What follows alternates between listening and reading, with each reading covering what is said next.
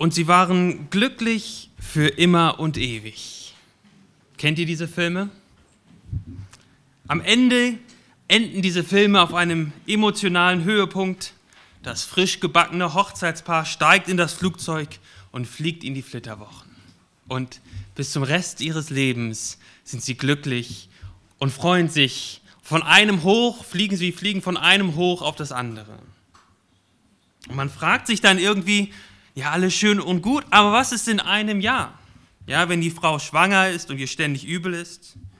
Was ist in sechs Jahren, wenn die Familie aufsteht, die Frau mit dem dritten Kind schwanger ist und die Milch mit den Cornflakes durch die Küche fliegen, der Hund in die Ecke macht und der Herd kaputt geht? Was ist dann? Und ich weiß, manche können solche einseitigen Filme nicht ausstehen, weil sie irgendwie nicht echt sind. Ich bin da irgendwie ein bisschen gemäßigter. Ich ich kann das irgendwie einordnen. Ich weiß, es wird immer auch Schwierigkeiten geben. Man wird nicht von einem emotionalen Hoch zum anderen fliegen. Dinge werden kaputt gehen. Ich weiß, ich bin ein Sünder. Ich werde auch andere Leute weiter verletzen. Ich muss an mir arbeiten. Ich kann das einordnen. Aber dennoch beschreiben diese Filme etwas, wonach wir uns alle sehen. Nach einem Zustand, in dem wir immer glücklich sind, Freude haben und keine Konflikte mehr da sind. Es spricht irgendetwas ganz Tiefes in uns an. Und wenn wir in die Bibel schauen, ist das keine utopische Vorstellung. Die Bibel verspricht genau das im Himmel. Der Himmel ist genau dieser Zustand, wo es keine Konflikte, kein Streit, kein Geschrei und keine Tränen mehr geben wird. Und wo wir in dem, im wahrsten Sinne des Wortes ewig leben und echtes, volles, vollständiges Leben haben. Aber bis dahin, bis dahin, damit die, die Filme funktionieren auf dieser Erde, müssen sie bestimmte Dinge ausblenden. Die schonungslose Wahrheit über das menschliche Herz hier auf Erden muss in diesem Film ausgeblendet werden. Und das Interessante ist, wenn man die Bibel liest, merkt man, dass auch die Bibel nichts beschönigt. Oder die Bibel beschönigt nichts, wie, wie es in diesem Film gemacht, gemacht wird. Die Geschichten in der Bibel sind voll mit Menschen, die sich selbst mehr geliebt haben als Gott. Ja, es ist nicht dieses Friede, Freude, Eierkuchen und immer Happy End am Ende der biblischen Geschichten. Das Erschreckende ist, dass selbst die Helden der biblischen Geschichte richtig schlimme Dinge getan haben. Wenn ich die Geschichte der Menschen beschreiben würde, die Gott berufen hat, dann würde ich wahrscheinlich versuchen, möglichst viele von ihren Fehlern zu verstecken, die, die, die Leute, die für Gott sind, möglichst gut darzustellen. Aber die Bibel macht es nicht. Die Bibel ist schonungslos und ehrlich. Noah zum Beispiel. Ja, Noah vertraut Gott und baut die Arche und dann am Ende der Geschichte betrinkt er sich und liegt nackt im Zelt. Abraham vertraut Gott und glaubt, dass er ihm ein Nachkommen geben wird. Er vertraut Gott, aber dann versucht er etwas nachzuhelfen und zeugt einen Sohn mit der Magd von seiner Frau. David? David steht mutig von, vor Goliath und vertraut Gott und er sagt, ich brauche die Rüstung nicht, ich habe noch nie gekämpft, ich nehme einfach ein paar Steine oder eine Steinschleuder mit mir mit und er besiegt Goliath. Viele, viele Jahre später ist er König und er ist faul und steht auf seinem Palast, sieht die Frau eines anderen Mannes baden, anstatt wegzugucken und zu sagen, das will Gott nicht, ich schaue mir diese Frau nicht weiter an, sagt er mit der Autorität des Königs, Königs bringt mir diese Frau her in den Palast, Palast, er schläft mit ihr, sie wird schwanger und um alles zu vertuschen, veranlasst der König David, dass ihr Mann, dieser Mann der Frau, der Bathseba, in, im Kampf ums Leben kommt. Und die Jünger im Neuen Testament sind doch auch nicht besser. Jesus beruft sie und es ist irgendwie ermutigend, wie sie dann auch gehen und diesem Ruf folgen. Was machen sie dann? Sie streiten untereinander, wer der Größte ist. Sie haben Angst. Sie verstehen nicht, was Jesus sagt und am Ende verlassen sie alle Jesus. Das sind die Helden der Geschichte, der, der, der Bibel. Bibel ist voll von Helden, die große Probleme hatten. Helden, die nicht nur ein bisschen schwach waren, Es sind Sünder, die immer und immer wieder gezeigt haben, dass sie andere Dinge und andere Menschen mehr Wert zugemessen haben als Gott. Das Resultat war, dass diese Helden richtig schreckliche Dinge getan haben, richtig gesündigt haben. Und es gibt nur einen Menschen in der ganzen Bibel, der anders ist. Und das ist Jesus Christus. Er hat nie gesündigt. Er hat immer alles richtig gedacht. Er hat immer richtig gefühlt und auch immer richtig gehandelt. Er ist der einzige wahre und vollkommene Held in der Bibel. Und das, liebe Geschwister, macht mich froh, dass die Bibel so ehrlich ist. Es macht mich froh, weil ich dann selber mit meinen Unfähigkeiten und mit meinen Sünden reinpasse. Und ich weiß, dass Jesus groß genug ist, um meine Sünden auch zu vergeben. Dass ein David, der so schwer in Sünde gefallen ist, Vergebung empfangen kann. Und da müssen wir aufpassen, und das kommen wir, jetzt kommen wir langsam schon auch zu unserem Text. Wir müssen aufpassen, dass wir die Bibel nicht einfach nur als ein moralisches Buch lesen. Ja, wir versuchen die, Hel die Fehler der Helden auszublenden. Und dann ist unsere Aussage über David, sei wie David. Sei mutig, sei stark, nimm deine sieben Steine und besiege deine Riesen im Leben. Wir sagen, sei wie die Jünger, lass alles stehen und liegen, um Jesus nachzufolgen. Und wenn das die einzige Botschaft ist, dann lässt uns das alles auf kurz, alle auf kurz oder lang hoffnungslos zurück. In meinen Gedanken, in meinen Gefühlen und in meinen Taten finden sich alle möglichen Dinge wieder, für die ich mich schäme und für die ich mich schuldig fühle. Und wenn, wenn dann ein Prediger noch sagt, sei besser, tu mehr, reiß dich zusammen, dann versinke ich viel mehr in Verzweiflung und Hoffnungslosigkeit. Und das Unglaubliche am christlichen Glauben, und das ist auch die Einzigartigkeit des christlichen Glaubens, ist, dass es nicht darum geht, dass wir uns zu Gott hocharbeiten, ihn mit guten Werken oder einem besseren Leben beeindrucken. Die Bibel und das Christentum dreht sich darum, was Gott getan hat, um sündige Menschen wieder mit sich zu versöhnen. Gott, hat den, Gott der Vater hat Jesus gesandt, damit er für unsere Sünden stirbt, von den Toten aufersteht und jetzt zur Rechten des Vaters ist, um für uns einzutreten. Und das heißt, ich brauche keine Angst mehr haben, auch die dunkelsten Ecken meines Lebens vor Gott zu bringen. Jesus wird das nicht sagen, wenn ich diese Dinge bringe, wird Jesus nicht sagen, wie konntest du das nur machen? Du bist zu weit weg. Dir kann man nicht mehr vergeben. Im Gegenteil, wenn du ihm auch die schlimmsten Sünden bringst und sie vor ihm bekennst, dann reicht das Werk am Kreuz aus. Nimm David. David, der Ehebrecher und Mörder, bekommt Vergebung von Gott.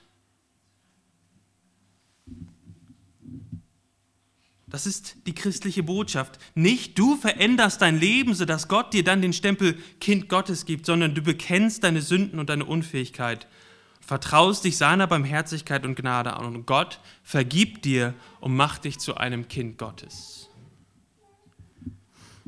Fragst du dich vielleicht, warum diese lange Einleitung?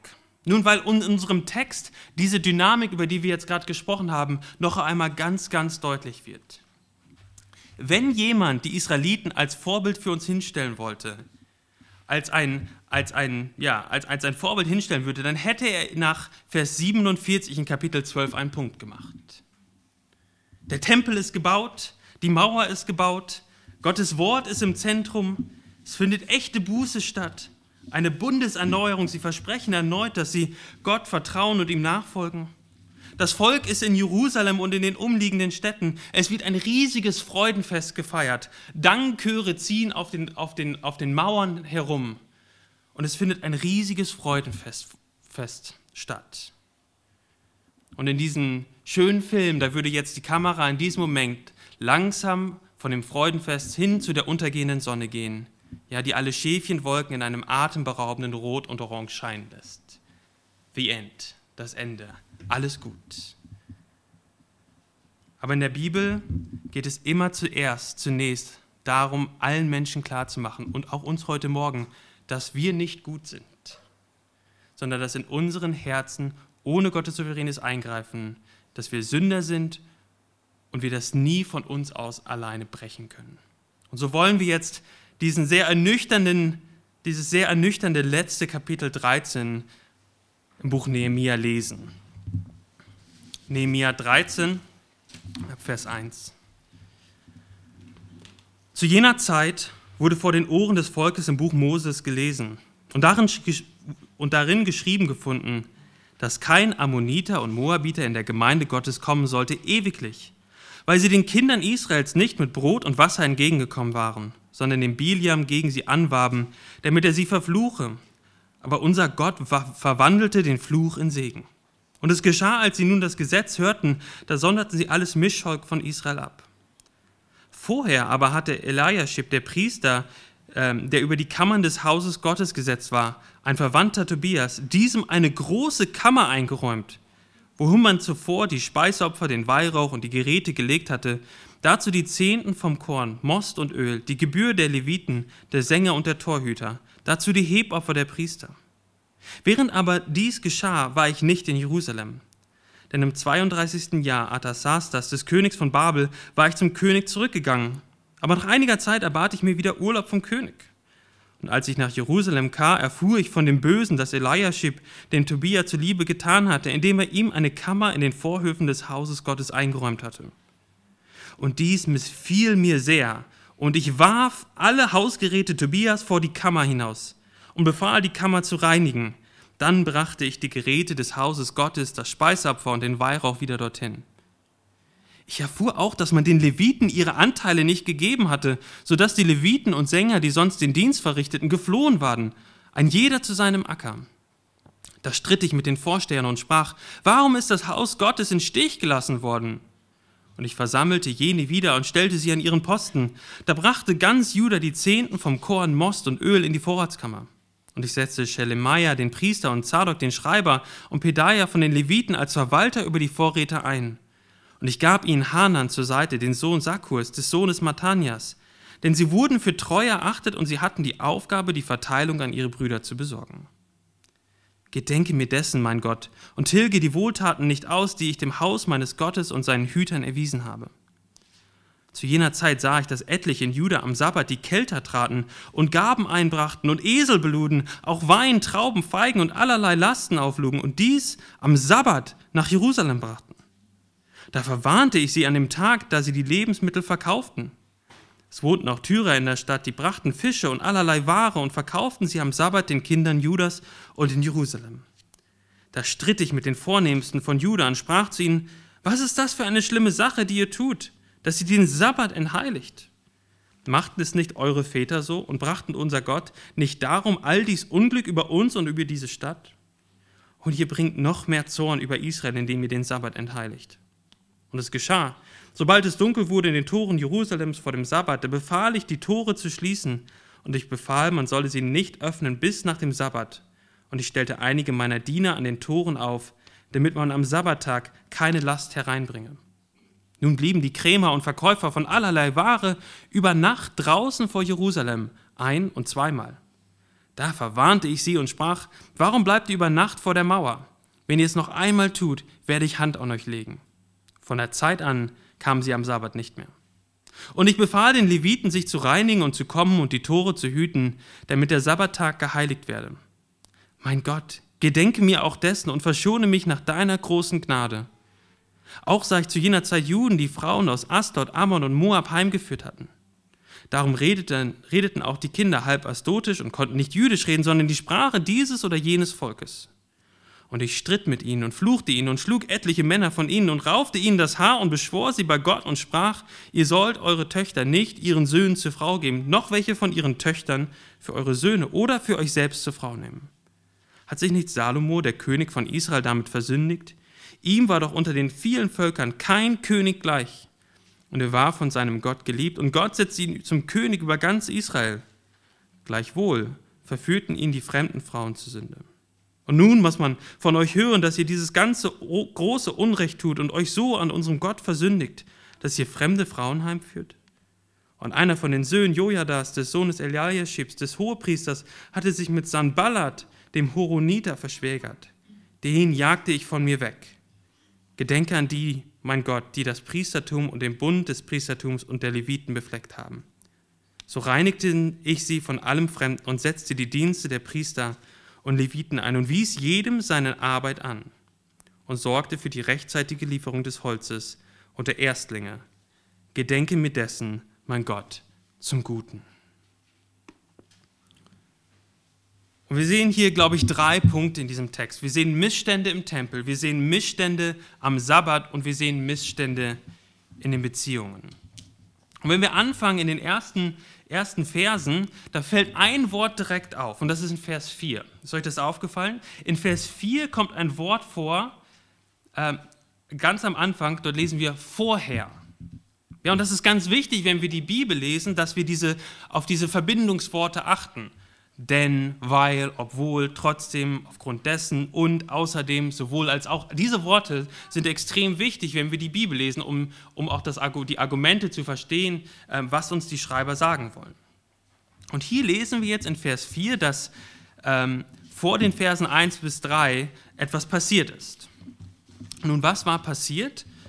Nehemia war etwa zwölf Jahre lang jetzt in Jerusalem und hat die Mauer aufgebaut, hat alles, alles ähm, seinen Platz gegeben. Er hat den Staffelstab an die nächsten Leute übergeben. Und er ist dann zurückgegangen zum König nach Persien. Er war ja, wenn wir uns erinnern, der Mundschenk des Königs und war quasi nur ähm, ausgeliehen nach Jerusalem. Und so geht er zurück zum König, um, um seinen, seinem Dienst als Mundschenk nachzugehen. Und während er weg war, hat das Volk Gottes das Wort Gottes missachtet. Eliashib, der Priester, so lesen wir in Vers 4 und 5, der war über die Kammern des Hauses gesetzt und dieser Eliashib war ein Verwandter Tobias. Ja, und diesem Tobias sind wir schon einmal begegnet, schon ein paar Mal im Nehemiah. Tobia, lesen wir vorher, war ein Ammoniter, der den Bau an der Mauer behindert hat. Er war ganz am Anfang in Kapitel 2, lesen wir, wie er richtig sauer war, dass Nehemia gekommen ist. Und dann in Kapitel 3 macht er sich lustig über Nehemia und über die Juden und sagt, sie mögen bauen, was sie wollen. Wenn ein Fuchs hinaufginge, würde er ihre steinernen Mauern zerreißen.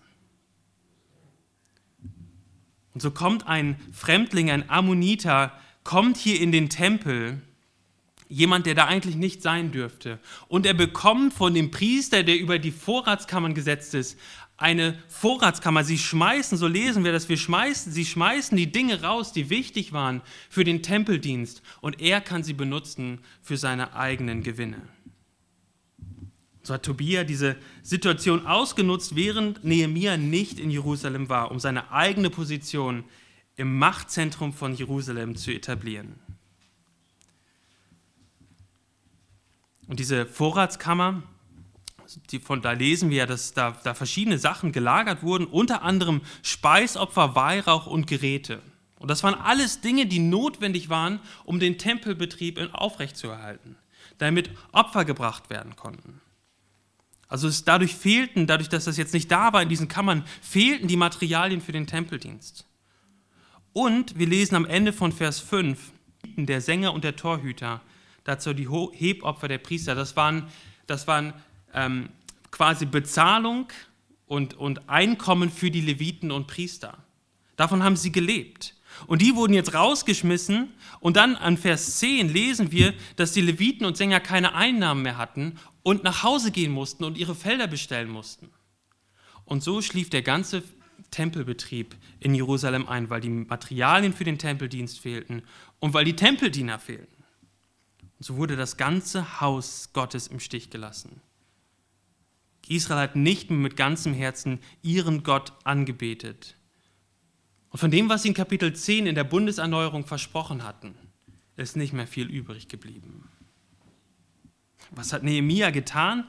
Er ist ja dann beim König und kommt zurück und möchte nach dem Rechten schauen. Er bittet um Urlaub, bekommt diesen Urlaub und wahrscheinlich ist diese, dieser Besuch, den er dann gemacht hat, von dem wir in 6 und 7 lesen, das war un, ein unangekündigter Besuch. Und wir können uns fast vorstellen, wie Nehemia so durch Jerusalem gelaufen ist und sich alles angeguckt hat. Und dann sieht ihn vielleicht ein Freund von damals, sieht ihn und sagt, hast du gehört, was, was im Tempel passiert ist? Und Nehemia kann es fast gar nicht glauben. Er geht hin zum Tempel und als er sieht, was dort los ist, geht er hin und wirft alles von Tobia aus der Kammer raus. Und dann lässt er die Kammer reinigen und erfüllt die Kammer wieder mit den Dingen für den Tempeldienst. Ist das nicht interessant? Wir lesen dort in dem Text, es steht nicht, er trug die Sachen raus oder er, er schaffte sie raus. Wir lesen da, er warf sie raus. Rabiat, explosiv, ohne Rücksicht die Sachen Tobias zu beschädigen. Einfach raus. Das hat nichts im Tempel zu suchen. Und dann lässt Nehemiah das, die Zehnten wiederbringen, sodass die, die Tempeldiener kommen können und er setzt alles wieder ein, um den Tempelbetrieb aufrechtzuerhalten. Und da, und da hinein wahrscheinlich waren auch die ersten drei Verse, wo, wo gesagt, gesagt, wird, kein Ammoniter und Moabiter, nochmal Tobia war ein Ammoniter, kein Ammoniter und Moabiter soll in die Gemeinde Gottes. Und das meint hier ganz besonders den Tempel. Und so reinigt Nehemia den Tempel und bringt die Dinge in Ordnung. Nun, was können wir von diesem Text bis hier lernen? Nur das Erste, was wir lernen können ähm, von diesem kollektiven Versagen des ganzen Tempels und des, von Israel, ist, dass wir einen größeren Tempel brauchen. Wir brauchen das, was die Menschen, was die Israeliten hier machen, wo die Hoffnung, die auch auf Israel lag und auf dem Tempel lag, können die Israeliten nicht erfüllen.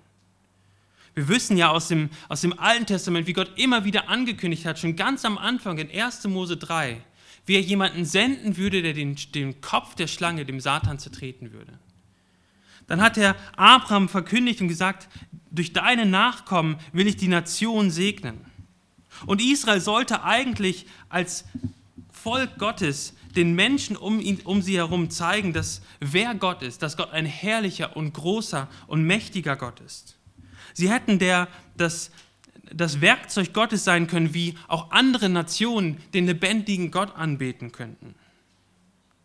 Und jetzt das. Und nicht nur ein paar Außenstehende von Israel, die sich versündigen, nein, allen voran die Elite von, vom Tempeldiener, von den Tempeldienern versündigt sich. Und so lässt uns diese Geschichte hier jetzt irgendwie etwas verstört zurück. Gott hat große Versprechen gegeben, aber bisher scheitert eine Generation nach der anderen, bis Jesus kommt. Und es ist interessant, im Alten Testament wird Israel als Sohn Gottes bezeichnet. Israel ist der Sohn Gottes. Und wer wird noch als Sohn Gottes beschrieben im Neuen Testament? Und Jesus. Das heißt, Jesus ist jetzt derjenige, der der Nachkomme von, von, von Abraham ist, dieser verheißene Samen, der der Segen bringen wird zu allen Nationen. Und dann haben wir gerade gelesen, wie, wie Jesus sagt, ich bin der Tempel. Jetzt trefft in, in mir, durch, durch mich könnt ihr Gott begegnen. Es ist nicht mehr in dem, in dem steinernen Tempel, sondern ich bin der Tempel. In mir und durch das, was ich getan habe, könnt ihr zu Gott kommen. Und das gilt ganz besonders, oder das gilt für den Beginn als, als Christ aber es gilt genauso auch für unser Leben als Christ. Wir müssen zu Christus kommen, zu Jesus kommen, um gerettet zu werden, um Vergebung der Sünden zu erfahren, um eine Beziehung mit Gott zu haben. Aber genauso ist das auch für uns Christen. Wir beten zu Gott im Namen Jesus Christus. Wir leben Gemeinschaft mit Gott nur in der Beziehung mit Jesus. Und so so ist das Erste, worüber, worüber ja, wo, wo ich uns herausfordern möchte und auch mich herausfordern müß, möchte, für dich als Christ auch, wer ist Jesus für dich? Wer ist Jesus für dich? In deinem Leben als Christ, ist er eher eine Randfigur oder ist er der Tempel in dem Sinne, die Person, durch den du Beziehung mit Gott hast, auf dessen Grundlage du eine Beziehung mit Gott hast? Also wir sehen, dass wir eine, etwas, jemanden brauchen, der größer ist als das, was, was, was, was Israel ist. Und das nächste, was wir sehen, ist, dass Gott ein heiliger Gott ist und ihm alle Ehre gebührt. Und, und vielleicht fragst du dich, hat Nehemia nicht ein bisschen überreagiert?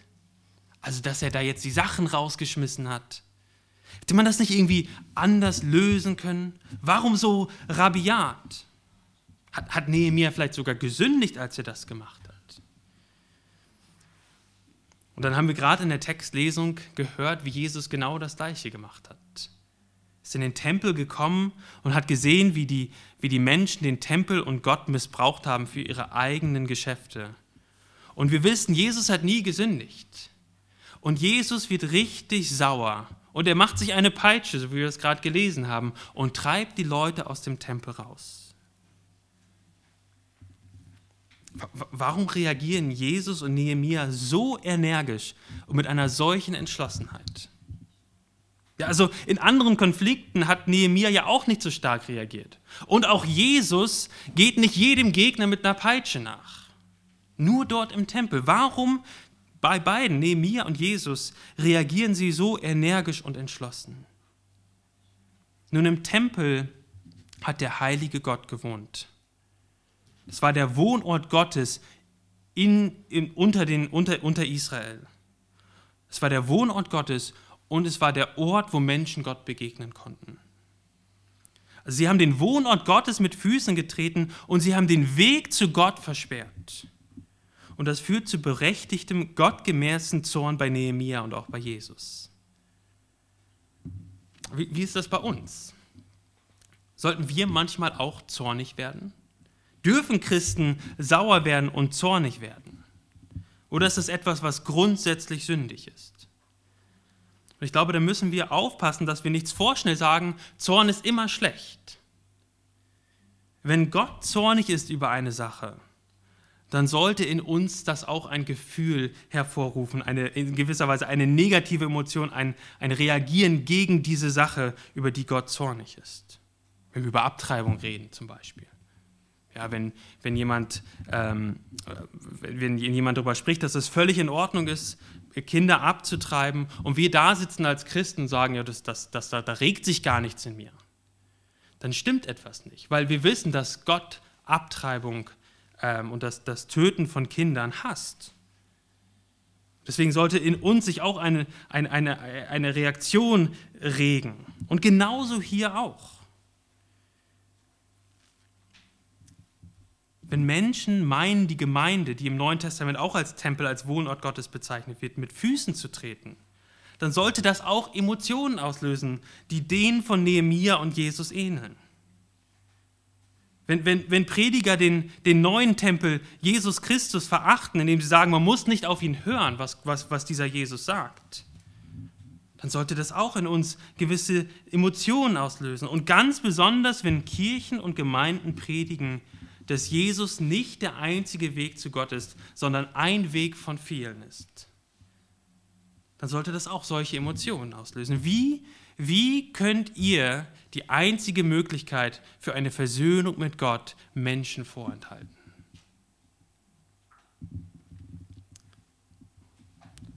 Es ist einfach, über andere zu reden.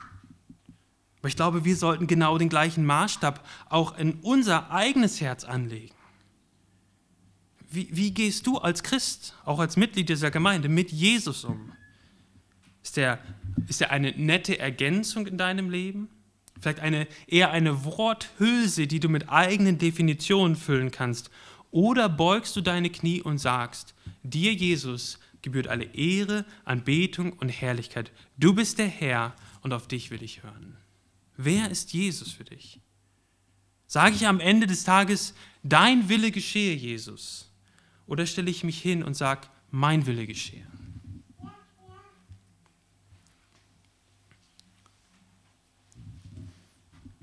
Es ist ein, ein, ein harter Text und Jesus und Nehemia ja, zeigen starke Reaktionen hier. Aber ich möchte noch einmal auf den ersten Punkt verweisen. Wir brauchen jetzt nicht verzweifeln im Angesicht von Sünde, wenn wir das in unserem eigenen Herzen sehen. Weil wir Christen wissen, dass Jesus auch dann, wenn wir auch dann, wenn wir vielleicht manchmal zu feige sind, anderen das Evangelium zu verkünden, wenn wir schlecht über Geschwister denken oder wenn wir, äh, wenn wir sonst wie sündigen, dann wissen wir, dass wir einen Weg zurück haben zu Jesus und ihm vertrauen dürfen und vertrauen können und er uns auch vergibt, auch wenn wir in diesen Dingen sündigen. Aber es darf trotzdem ein Ansporn sein für uns, äh, in diesen Dingen zu wachsen und Jesus immer und immer mehr Raum auch in unserem Leben einzuräumen. Also es gab Missstände im Tempel und das nächste, was wir sehen in den nächsten Versen, sind Missstände am Sabbat. Ähm, und auch da reagiert Nehemia extrem stark. In Vers 17 lesen wir das wieder. Da lesen wir, dass er mit den Vornehmsten von Juda stritt. Ja, und ihn, und ihn vorwirft, was ist das für eine schlimme Sache, die ihr tut, dass ihr den Sabbat entheiligt? Nun, der Sabbat, das war das offizielle Zeichen für den Bund, den Gott mit Israel am Berg Sinai geschlossen hat. Also der, der, der Sabbat war ein, ein Symbol dafür, dass Israel von Gott ein Gesetz bekommen hat. Und die Verachtung des Sabbats zeigt hier, dass sie letztendlich das ganze Gesetz in Frage gestellt haben und verachtet haben. Und dann sagt er in Vers 18, Nehemiah sagt, wisst ihr nicht, dass ihr euch auf bestem Wege zurück ins Exil befindet? Es sind genau die Dinge, für die eure Vorfahren vor mehreren hundert Jahren ins Exil gehen mussten. Und auch ist er, er stellt den Status quo, das stellt den Status quo wieder her. Ähm,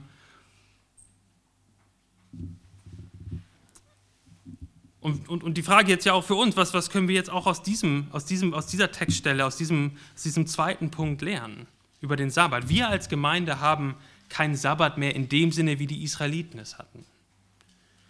Und dennoch werden wir in der Bibel als Christen aufgefordert, uns regelmäßig als Gemeinde zu versammeln, um auf Gottes Wort zu hören, zu beten, zu singen, das Abendmahl zu feiern. Und dass die Bibel auch davor warnt, im Hebräerbrief die Versammlung der Gläubigen nicht zu verlassen. Hebräer 10, Vers 25 steht es. Und, und die Israeliten haben wahrscheinlich hier auch gedacht, nun, wir werden dann wahrhaft aufblühen, wenn wir weiter Handel treiben. Ja, sie haben vielleicht auf den Nachbarn geschaut und gesagt, was jeder, jeder, jeder Sabbat, an dem man nichts gemacht hat, ist ein verlorener Tag. Und der Nachbar kauft sich ein neues Pferd, weil er am Sabbat arbeitet. Ich will das auch, ich gehe jetzt auch am Sabbat arbeiten. Und sie haben dadurch die Gebote Gottes mit Füßen getreten und haben vergessen, dass alles, was sie, äh, was sie hatten, von Gott kommt und jeder materielle Segen von ihm kommt. Und genauso möchte ich uns ermutigen, dass wir uns als Mitglieder einander ermutigen und anspornen, besonders die Hauptversammlung am Sonntagmorgen nicht zu überspringen, keine falschen Ausreden zu finden und im Gottesdienst den Platz einzuräumen, dem, dem er gebührt. Und ich weiß, weil ich ja nicht immer Pastor war und Prediger war, äh, wie anstrengend manchmal Gottesdienste sind. Und ich weiß auch, dass ich das oft gedacht habe, das bringt ja überhaupt nichts. Man lernt irgendwie nichts, es gibt ja jetzt keinen Aha-Effekt. Man denkt mehr über das Familientreffen am Nachmittag nach, anstatt voll konzentriert zu singen und der Predigt zuzuhören. Ich weiß nicht, es gibt vielleicht ein, ein, zwei Predigten oder so in meinem ganzen Leben, an die ich mich noch erinnere. Meistens, meistens war die, waren die Gedanken über die Predigt, konnte ich die nicht mehr wirklich gut zusammenfassen am nächsten Tag, wenn jemand mich gefragt hätte. Aber ich möchte uns mit zwei Dingen ermutigen, den Gottesdienst trotzdem zu priorisieren und zu so einem unverrückbaren Termin im, im Terminkalender zu machen. Das erste ist, Gott sagt, was wir das machen sollen. Das alleine sollte schon eigentlich ausreichen, aber ich möchte noch einen zweiten Punkt nennen, die regelmäßige Versammlung mit dem Wort Gottes im Zentrum. In der Predigt, in den Liedern, in den Gebeten benutzt Gott, um uns Stück für Stück zu verändern. Wir haben jetzt so ein, so ein, so ein ähm, für, für unsere Kinder so, ein, so einen Strahl aufgehängt, wo man sehen kann, wie sie, wie sie wachsen. Und da haben wir jetzt den ersten Strich gemacht. Und ich könnte jetzt jeden Morgen hingehen und sie dahinstellen und sagen, es ist wieder nicht gewachsen. Ich weiß, also irgendwas ist, irgendwas stimmt nicht. Oder aber in einem halben Jahr oder im Jahr stelle ich sie wieder hin und auf einmal sehe ich, oh, irgendwie ist sie einen Zentimeter gewachsen. Ich weiß nicht, wie viele Kinder in dem Alter wachsen. Und genauso ist das auch mit dem christlichen Glauben. Wachstum findet langsam statt und über Zeit statt. Aber Gott hat den Gottesdienst auch eingesetzt und die Versammlung der Gemeinde eingesetzt, um uns aufzuerbauen als Gemeinde. Dass wir unter das Wort Gottes kommen und das Wort Gottes in uns Wachstum bewirkt. Und das ist oft ganz, ganz langsam. Aber ich kann euch versprechen, weil Gott das verspricht, dass wenn wir über die Jahre und Jahrzehnte uns immer wieder unter das Wort Gottes stellen und immer wieder sagen, Gott, ja, ich möchte auf dich hören, dann wird es uns verändern zu einem mehr und mehr hin zu einem Leben, das Gott ehrt. Wir hatten Missstände in, im Tempel, Missstände am Sabbat und jetzt sehen wir hier am Ende des, des Kapitels Missstände in den Beziehungen. Und wieder kommen diese harten Worte von Nehemia. Vers 25, und ich stritt mit ihnen und fluchte ihnen und schlug etliche Männer von ihnen, raufte ihnen das Haar und beschwor sie bei Gott. Was für harte Worte. Was war, was war passiert? Nun, die Israeliten haben wieder etwas getan, das das ganze Volk in Gefahr brachte, von Gott abzufallen. Sie befanden sich auf dem Weg der Vorfahren weg von ihrem Gott und damit langfristig auch weg aus ihrem Land. Sie haben mit anderen Völkern geheiratet und haben sich verheiratet und standen in der Gefahr, durch die Heirat anderen Göttern zu dienen als dem einzig wahren Gott. Die Frauen aus Asdod und Ammon und Moab haben andere Götter angebetet. Und, und um das nochmal ganz deutlich zu machen, nimmt Nehemia das das zentrale Beispiel in der Bibel, wozu so etwas führt, und das ist der König Salomo in Vers 26. Der König, der so viel Weisheit hatte, der ein Riesenkönigreich hatte. Er heiratet andere Frauen, viele Frauen, sehr viele Frauen. Und diese fremden Frauen verführten ihn zur Sünde. Er fing an, andere Götter anzubeten. Und, und Nehemia sagt jetzt hier, tut das nicht. Tut das nicht, heiratet nicht in, in Familien, wo andere Götter angebetet werden und ihr versucht werdet, diese Götter und den wahren Gott zu vereinen. Und dann behebt er in den Versen 30 bis 31 wieder diese Missstände. Und auch hier die Frage für uns, was, was können wir davon lernen? Was, was ist das, was wir hier für uns im 21. Jahrhundert lernen können? Als Gemeinde im Neuen Testament. Und ich glaube, was wir hier lernen können, was die Bibel auch im Alten und Neuen Testament immer wieder deutlich macht, ist, dass Menschen, die Gott dienen, ihm glauben, ihm nachfolgen, mit Menschen eine Ehe eingehen sollen, die nicht, also mit Men keine Ehe eingehen sollen mit Menschen, die nicht auch ihren, nicht auch Gott als ihren Herrn und Heiland anbeten. Das lesen wir im Korintherbrief verschiedenen Stellen. Wir können uns auch jetzt hier wieder fragen, nun, warum? Nun, das Erste, was wir uns fragen können, sagen können, ist, okay, weil Gott das gesagt hat. Genauso wie wir das vorher auch schon gesagt haben, das sollte eigentlich schon reichen. Aber noch ein zweiter Grund, der biblische Glaube, und das ist ganz wichtig, ist nie einfach nur ein Teilbereich im Leben eines Menschen, eines Christen, mit festgeschriebenen Grenzen. Hier ist mein religiöser Teil, hier ist mein Jesus und hier ist noch mein anderes Leben sondern die Bibel, wenn wir Christen sind, spricht in jeden Bereich unseres Lebens rein. Und Menschen, die Jesus glauben, sagen, Jesus, du bist mein Herr und ich folge dir nach und ich will mein Leben in jedem Bereich so leben, wie es dir gefällt. Und wenn ein solcher Mensch in eine Beziehung mit jemandem geht, der eine andere Lebensausrichtung hat, nicht diese radikale Jesus-Ausrichtung hat, dann wird es auf kurz oder lang zu Konflikten und zu Kompromissen kommen. Und der Gläubige steht in Gefahr, sich vom Glauben abzuwenden, seine Nachfolge abzusprechen. Fragen über Geld, Zeit, Sexualität, Kindererziehung, alle möglichen Fragen bergen, bergen Konfliktpotenzial. Und dass derjenige, das ist nicht gut für denjenigen, der Jesus nachfolgt, nachfolgen will, langfristig. Und es ist auch nicht gut für denjenigen, der diese, diese grundsätzliche Ausrichtung im Leben nicht teilt. Und so kommt dieser Text hier in Nehemiah 13 zu uns und er steht, uns, steht für uns als Warnung, keine falschen Kompromisse einzugehen, sondern Gott treu nachzufolgen. Und das möchte ich jetzt nochmal, noch, noch, auch eine Sache nochmal ganz deutlich betonen. Gottes Gebote sind nicht willkürliche Gesetze, um uns den Spaß zu verderben. Seine Gesetze sind gut, seine Gebote sind gut und lehren uns, wie das Leben wirklich funktioniert. Nehemia beseitigt die Missstände im Tempel, am Sabbat und auch in den, in den Beziehungen, die Israel einen ganzen großen Schritt näher an diesen Abgrund gebracht haben. Sie waren dabei, sich von Gott und seinem Wort abzuwenden. Und so, am Ende der Predigt, ist dieser Text eine Ermutigung. Das war der erste Teil. Eine Ermutigung, weil wir als Sünder, als Menschen, die nicht perfekt sind, als Menschen, die die auch richtig dunkle Ecken haben, in der Bibel ankommen dürfen und uns nicht irgendwie verdrehen müssen, sondern sagen dürfen, so wie David gesündigt hat, so wie Israel versagt hat, so habe ich auch versagt.